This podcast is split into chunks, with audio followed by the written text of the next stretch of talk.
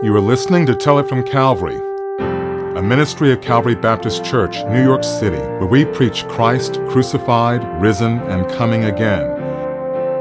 The following sermon is by Doctor Ed Stetzer, author, missiologist, and interim teaching pastor at Calvary. For upcoming events and services, visit our website at c b c n y c dot org. And now, here is today's message.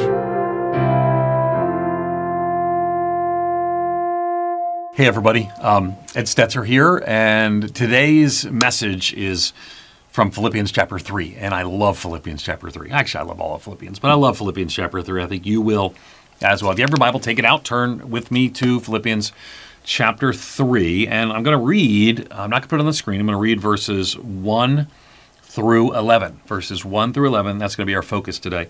And uh, we're going to talk about righteousness through faith in Christ. Uh, I've entitled this message, Religion versus the Gospel.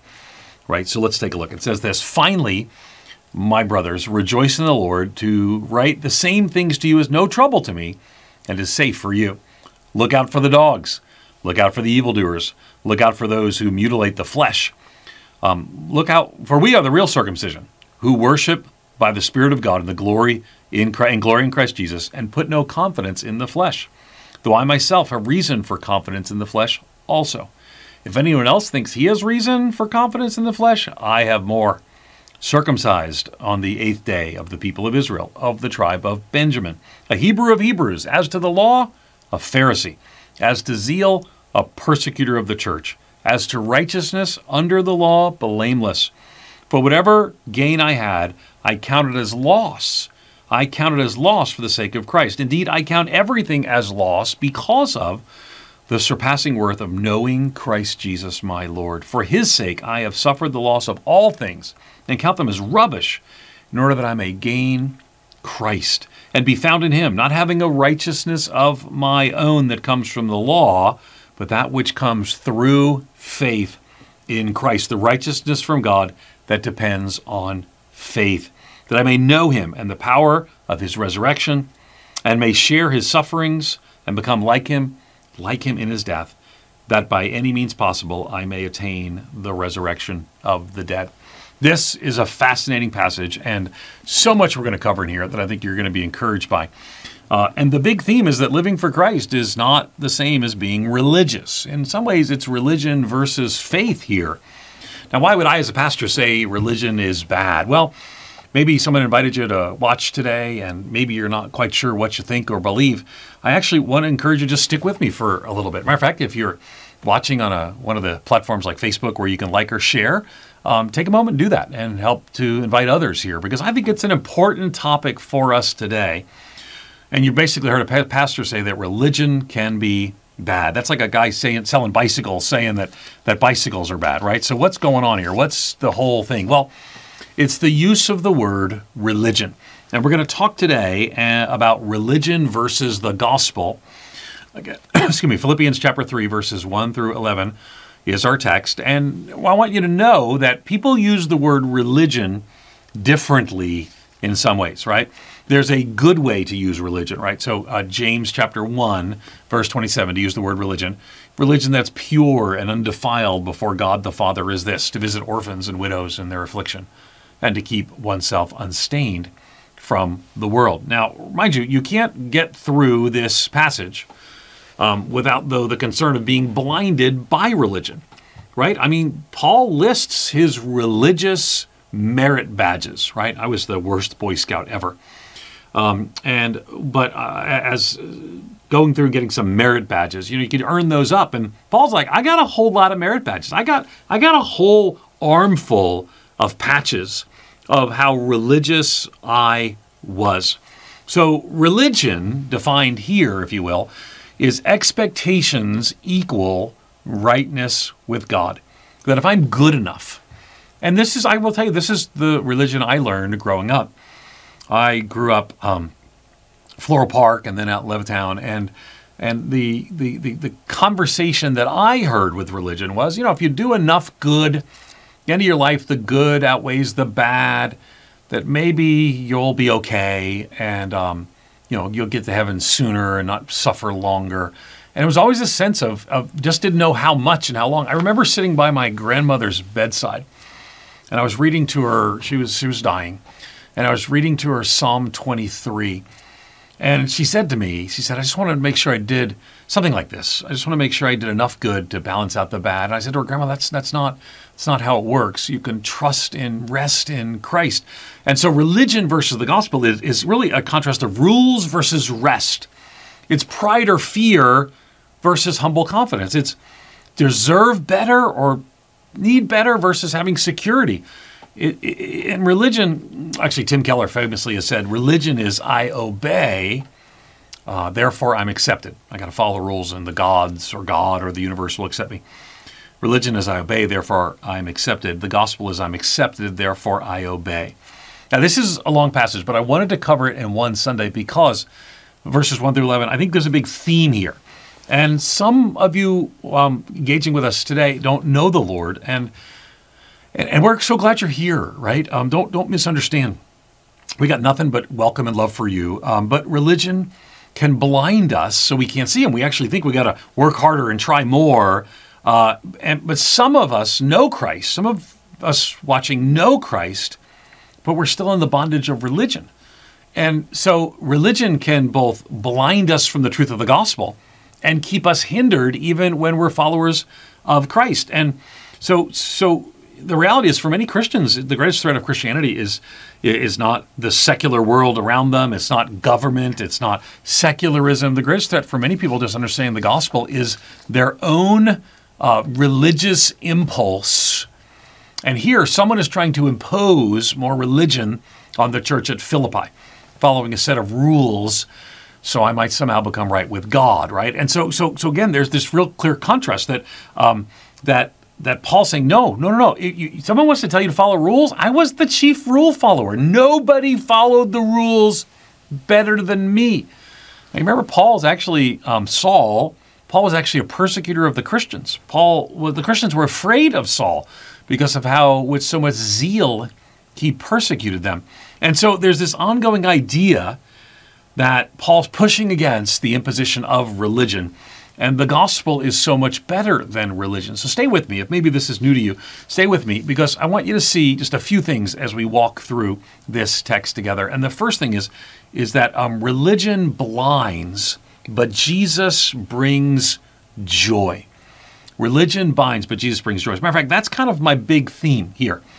Religion binds us, but Jesus brings joy and resurrection, and a resurrection in life. Right, so... so religion binds us and blinds us, but Jesus brings joy and a resurrected life, right? So let's take a look at where, where it unpacks this a little bit more, right? So here's where we go. It says, finally, my brothers, rejoice in the Lord. Recurring theme throughout the book of Philippians, rejoice. To write the same things to you is no trouble to me and is safe for you. Look out for the dogs. Look out for evildoers. Look out for those who mutilate the flesh. Now, it's, it's interesting. It's sort of like...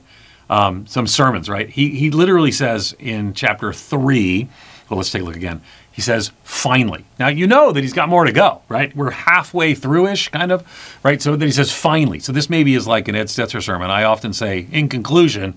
And what does it mean when Ed Stetzer says, in conclusion? Absolutely nothing. But he says, finally, my brothers, rejoice in the Lord. Uh, and then he kind of gets right to the people who are trying to apply the rules to make people right with God. He says, um, rejoice in the Lord, to write you the same things is no trouble. Look out for the dogs, look out for evildoers, look out for those who mutilate the flesh. Now, what's going on here? And then just a, just a minute, he actually says a strange phrase. He says, we are the circumcision. I'm going to get to that in, in just a moment. It's a strange phrase, but I'm going to explain it in just a moment. So people still do this today. All kinds of people are trying to impose religious rules, right? And I just want to say I'm sorry. If someone invited you today and someone has uh, imposed religious rules on you as if this is what it meant to be a Christian, um, and said, if you just do these things, then God won't be mad at you. And I want you to know that's not, that's not the gospel, right? So um, it's interesting too, by the way, if you, if you look again, he goes from rejoice in the Lord, says it's not a problem to write you. And then he says, look out for the dogs. Look out for the evildoers. Now, it's interesting. Why these things, right? Look out for the dogs. Because um, religious people like to make themselves miserable often and then make everyone else miserable. Um, and and I, I guess I would say, like like Paul does, look out for the dogs. Don't be fooled. Beware of these things. Warren Wiersbe put it this way. A woman was arguing with her pastor about this matter of faith and works. And I think getting to heaven is like rowing a boat, she said. One oar is faith, the other is works. If you use both, you get there. If you use only one, you go around in circles. Um, and, and, and, and Wiersbe said, there, there's only one thing wrong with your illustration. Nobody's getting to heaven in a rowboat. um, so here's the thing. It's not a question of how much faith I have and if I have enough works to kind of prove something. What's happening here is people are communicating to the church of Philippi that they have to follow certain rules. And Paul uses strong language. Uh, and particularly, they're communicating that circumcision is necessary for faith in Christ. And that seems like such a strange thing today. But remember that the um, people of God, the people of Israel, they um, that circumcision was a, a mark of that they were set apart for God. Now, um, if you don't know what circumcision is, um, I, you could ask your parents. Um, but uh, circumcision is this mark that would set them apart. And there were these rules, so they had to follow these rules. So, so to become a Christian, they would have to follow the Jewish rules. There were all the early disciples were Jewish Christians until later they became others, Gentiles as well. Um, and, and, and still today, people want to impose rules. You can become a Christian, but you got to cut your hair. You can become a Christian, but you got to vote a certain way. You can become a Christian, and all these rules that people want to put on you, and really, you don't become a Christian by what you do.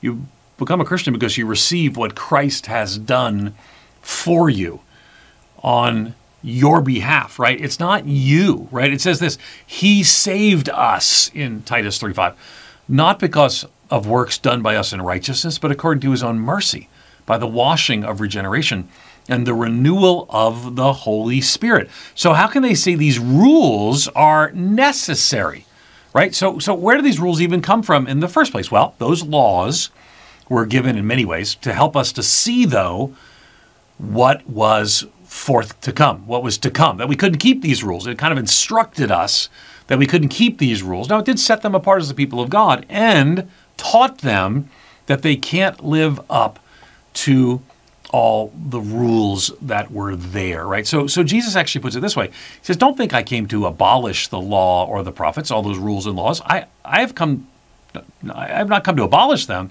but to fulfill them.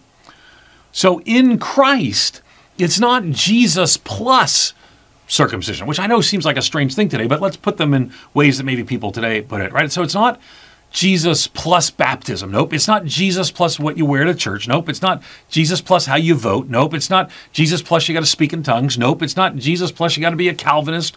Jesus plus you got to be a dispensational. It's not Jesus plus. No, it's, it's, it's Jesus. And, um, He's, I mean, think of the dog is a doggy, a dog then is, um, we think of dogs as cute pets. I have, my daughters have dogs, I should say, and I don't like, um, I know some of you are dog lovers, so I won't say it, I won't say it, but they're, my dog, my daughters love their dogs. But back then, most people, and even today in a lot of the Middle Eastern world, people don't think of dogs as pets at all. Dogs are like unclean, flea-bitten, nasty dogs. And Paul uses strong words because they're destroying others' faith. Beware of the dogs.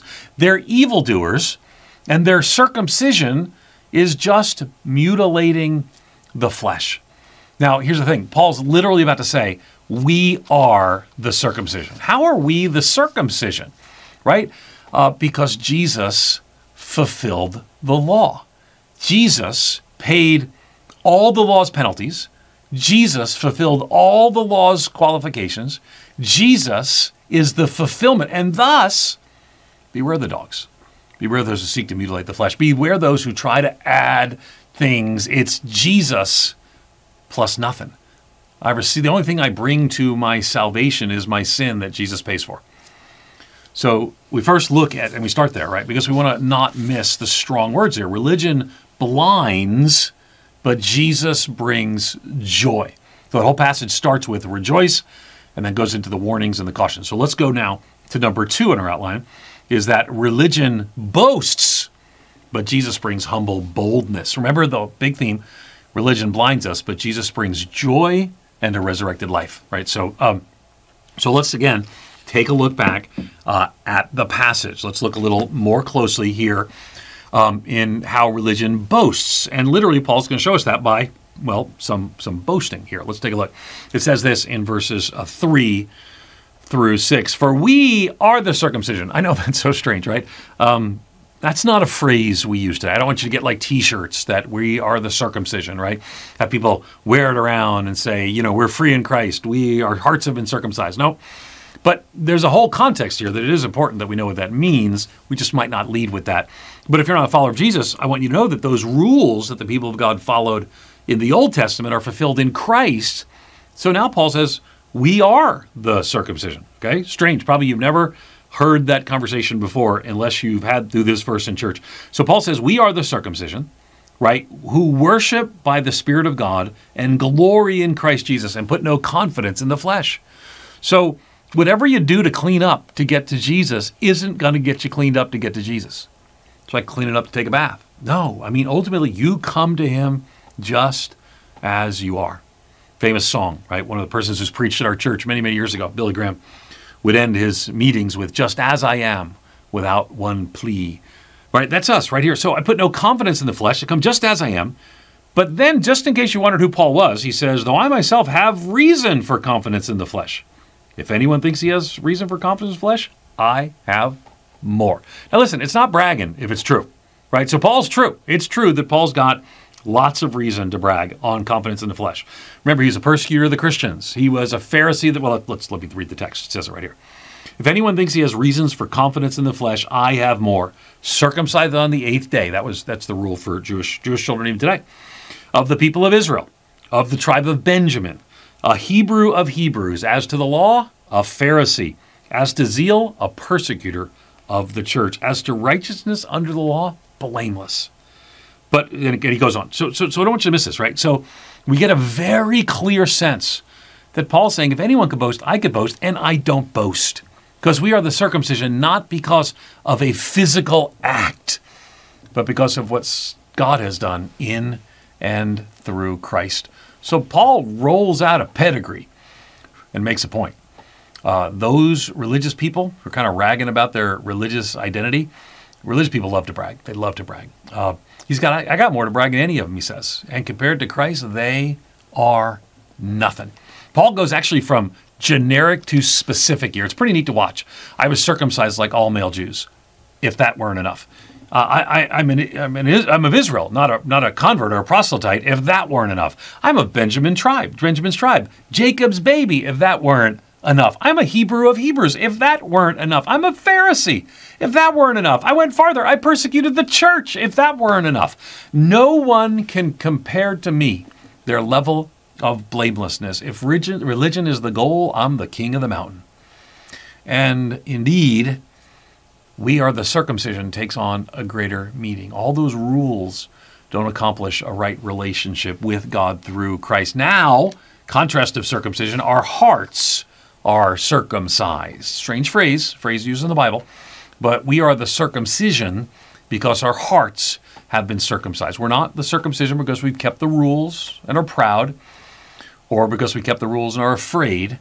Uh, we have done, uh, not what we have done, but what Jesus has done.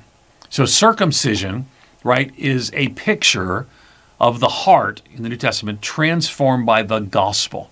And the joy of Jesus being gained is the joy of the gospel message, right? We have been supplied God's grace, and now we have the confidence to approach God's throne with boldness, humble confidence. We're free from religion, the trappings of self-worth or pride or despair that comes with our identity being wrapped up in what we do or say or think.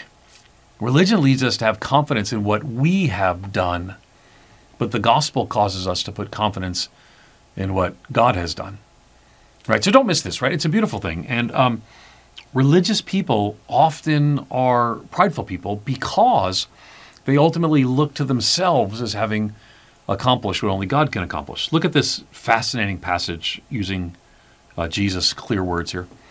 Two men went up to the temple to pray, one a Pharisee know, they're a tax collector. Tax collectors, bad. The Pharisees, and Pharisees would be super good. I know we tend to see Pharisees as bad today, but Pharisees super good then. So the Pharisee, standing by himself, prayed thus, God, I thank you that I'm not like other men, extortioners, unjust, adulterers, even like this tax collector. I fast twice a week, give tithes of all that I get, but the tax collector, right? But the tax collector. But the tax collector, standing far off, would not even lift up his eyes to heaven, but beat his breast, saying, God, be merciful to me, a sinner. So who does ultimately, who ultimately is going to be received by God through Christ? Well, it's the one who's repentant, not the one who's proud, proud or rule-following. Here's the reality. You got to embrace the failure of your own ability to find your way to God. When I was in college, I um, I had a really bad semester. Um, I could give you the, all the reasons for it. One of them was a tragedy in my family, and I was failing a class in college. And um, I came to my professor. It was a biology class. And I came to my professor. My professor's name was Doctor Fail. Isn't that crazy? F A L E, but Doctor Fail. I'd like to have a professor named Doctor Fail. That was his actual name. So I came to him and I said, Doctor Fail, um, I've really fallen behind. I talked about a family struggle. And I said, is there anything that I can do to pass this class? And I was prepared to do anything. I would have worked nights, done extra credit. That's what I kind of expected. And he said to me, Ed, there's nothing you can do to pass this class. And I will tell you, um, it was a little jarring at first, and then I found it remarkably freeing. Um, can I just tell you, there's nothing you can do to pass the righteousness of God test on your own. Be freed by that. Be, be freed by that because um, God sent Jesus to die on the cross for your sin and in your place. We've been supplied by God's with God's grace, right? With the joy of, of, of Jesus being gained is the joy of the gospel message, uh, supplied with God's grace. And now we have the confidence, humble confidence, a boldness that comes ultimately because we're not trying to follow religion, because religion is never enough. Religion brings bondage, but Jesus brings joy and gives us that humble confidence. Now, here's the thing. Legalism still slips in. And we still have to work and speak and stand against legalism. It's not just something that happens when we trust Christ. So that may be where you are right now. You may be saying, man, I, I thought maybe I'm watching Calvary because I think I got to turn over a leaf. I mean, it's a hard time. I'm, I got to get some religion in my life. And I want to tell you that we're not inviting you to get religion in your life. We want you to meet Jesus. And but when you follow Jesus, we don't want you to get caught up later with legalistic rules either. Um, I love um, Chuck Swindoll's comments on um, legalism. He was having an interview with Howard Hendricks, and here's what he uh, Chuck Swindoll said. I'm going to quote Chuck Swindoll here. The problem with legalists is that not enough people have confronted them and told them to get lost, Chuck Swindoll says. These are strong words, but I don't mess with legalism anymore. I'm seventy-two years old. What have I got to lose? Seriously, I used to kowtow legalists, but they're dangerous. They're grace killers. They'll drive off every new Christian you bring to church. They're enemies of the faith. Other than that, I don't have any opinion. Now, I don't want you to miss this. He says, so if I'm trying to force my personal list of no-nos on you and make you feel guilty about it if you don't join me, then I'm out of line and I need to be told that. Now, I don't want you to miss this, right? So there is a clear sense that there are things that will grow in Christ and we'll look to the Word of God and be guided by the Holy Spirit to change in our lives. But there are people who think it's their job to impose those things on us.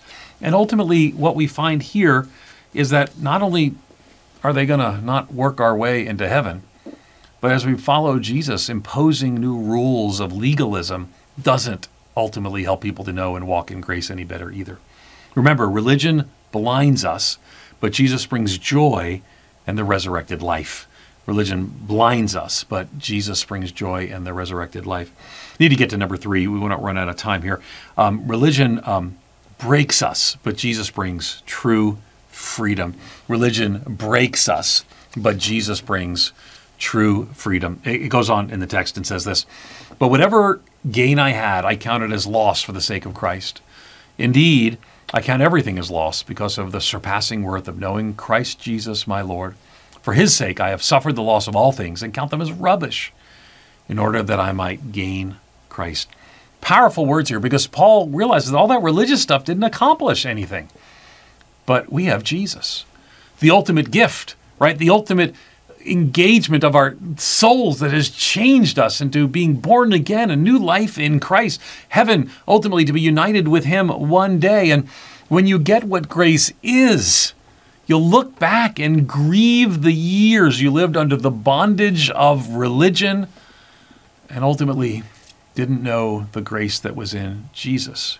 Now, again, I, I, I, if you're not a follower of Jesus, I want to say to you that I want to invite you to hear the good news of the gospel. Listen, listen to these very words that speak of the gospel. It says this: "For Christ suffered once for sins, the righteous for the unrighteous, that he might bring us to God, being put to death in the flesh and being made alive in the Spirit." And if you're not a follower of Jesus today, this is for you. It's for me too, as a follower of Jesus. But he suffered for your sins. Why don't you quit trying to heap suffering on yourself, trying to crawl your way to God, thinking that somehow by your own religious practice, you'll somehow make the God of all the universe think you're good enough for him. Listen, he knew you weren't good enough for him, so he sent Jesus, suffered for your sins, the righteous for the unrighteous, the righteous for the unrighteous, that he might bring us to God. So here's the deal. Stop trying to get to God on your own and realize that God sent Jesus, the righteous for the unrighteous, that he might bring us to God. Number four, and, and finally, right, to use that passage, the, the phrase, number four, and finally, uh, religion brings self-righteousness, but Jesus brings a resurrection life. And my whole theme throughout this message has been that um, religion blinds us, but Jesus brings joy and the resurrected life. So let's talk about this resurrection life. Right, here's what it says in the passage, and, and I, I love the language here. It's so powerful. It says, to be found in him, and be found in him, not having a righteousness of my own that comes from the law. That righteousness is just not worth having, but that which comes through faith in Christ. You want righteousness? It's not by your religious practices. It's by what Jesus has done. But that which comes through faith in Christ, the righteousness from God that depends on faith, you receive by grace and through faith. It says that I may know him and the power of his resurrection, that I may share his sufferings, becoming like him in his death, that by any means possible I may attain the resurrection from the dead. Righteousness, right? Right standing before God, being in the right. It's such an important thing. It's the difference between doing work for God uh, and being found in God. I'm going to do this work so God will be happy with me. And instead, I'm found in him. Right? Listen to the phrase again, being found in him. That's where I want you to be found. And if you're not there now, I want to invite you to receive by grace and through faith the good news of the gospel. I want to invite you to become a follower of Jesus. And if you're a follower of Jesus, I want you to walk in the fullness of that grace. Right? Don't miss this, because when you walk in the fullness of the grace, you can never ultimately be religious enough for your own righteousness. You'll always fail. This is the beauty and tragedy of the gospel. The gospel shapes us because the gospel makes us. You can't do this on your own, right? So grace is hard sometimes for us to realize, but that's what it takes, right? That, that I may know him in the power of his resurrection, share in the, his sufferings, become like him in death. That's ultimately his grace leads us to a different way and to a better way. So I want to say to you, um, before we finish today, If if you're not a follower of Jesus, can I just say one more time? Uh, and maybe somebody shared this with you, right? Maybe someone shared this after we were live on Sunday and you've got questions. Well, we're here for you. There's a number at the Calvary website. There's there's resources we can share with you. Um, we're not a bunch of religious people who figured out that religion's good for us. We're a bunch of people who are sinners, needed Jesus, and we received because he died on the cross for our sin and in our place.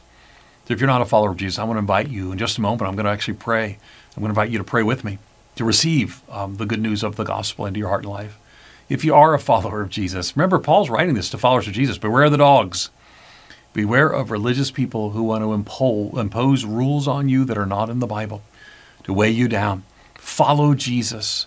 Be obedient to the promptings of the Holy Spirit. Look to the Word of God. Grow in faith and holiness. But ultimately, don't let ourselves take up a yoke, take up a religious practice again, thinking somehow God's going to be mad at us if we don't do enough, try enough, work hard long enough. So this is message. The good news of the gospel is good news to the person who doesn't know Christ and to the person who does know Christ. And this passage points to the reality of what it means to find the true gospel, not religion, but the true gospel of Jesus Christ. Would you pray with me? Father, we come before you today and we ask for your grace to be evident in our lives. Father, I pray for those who may not know you. And Father, I pray that even now that you might be speaking to the hearts of people who are not sure or sure they're not followers of Jesus. Just with your head bowed and your eyes closed for just a moment. If that's you, I want you to know other people are praying for you literally right now. But if that's you, I want to invite you to receive by grace and through faith. And you can pray this prayer with me if it's a prayer of your heart. You can say, oh, Lord Jesus, just silently voice it to the Lord or out loud where you are.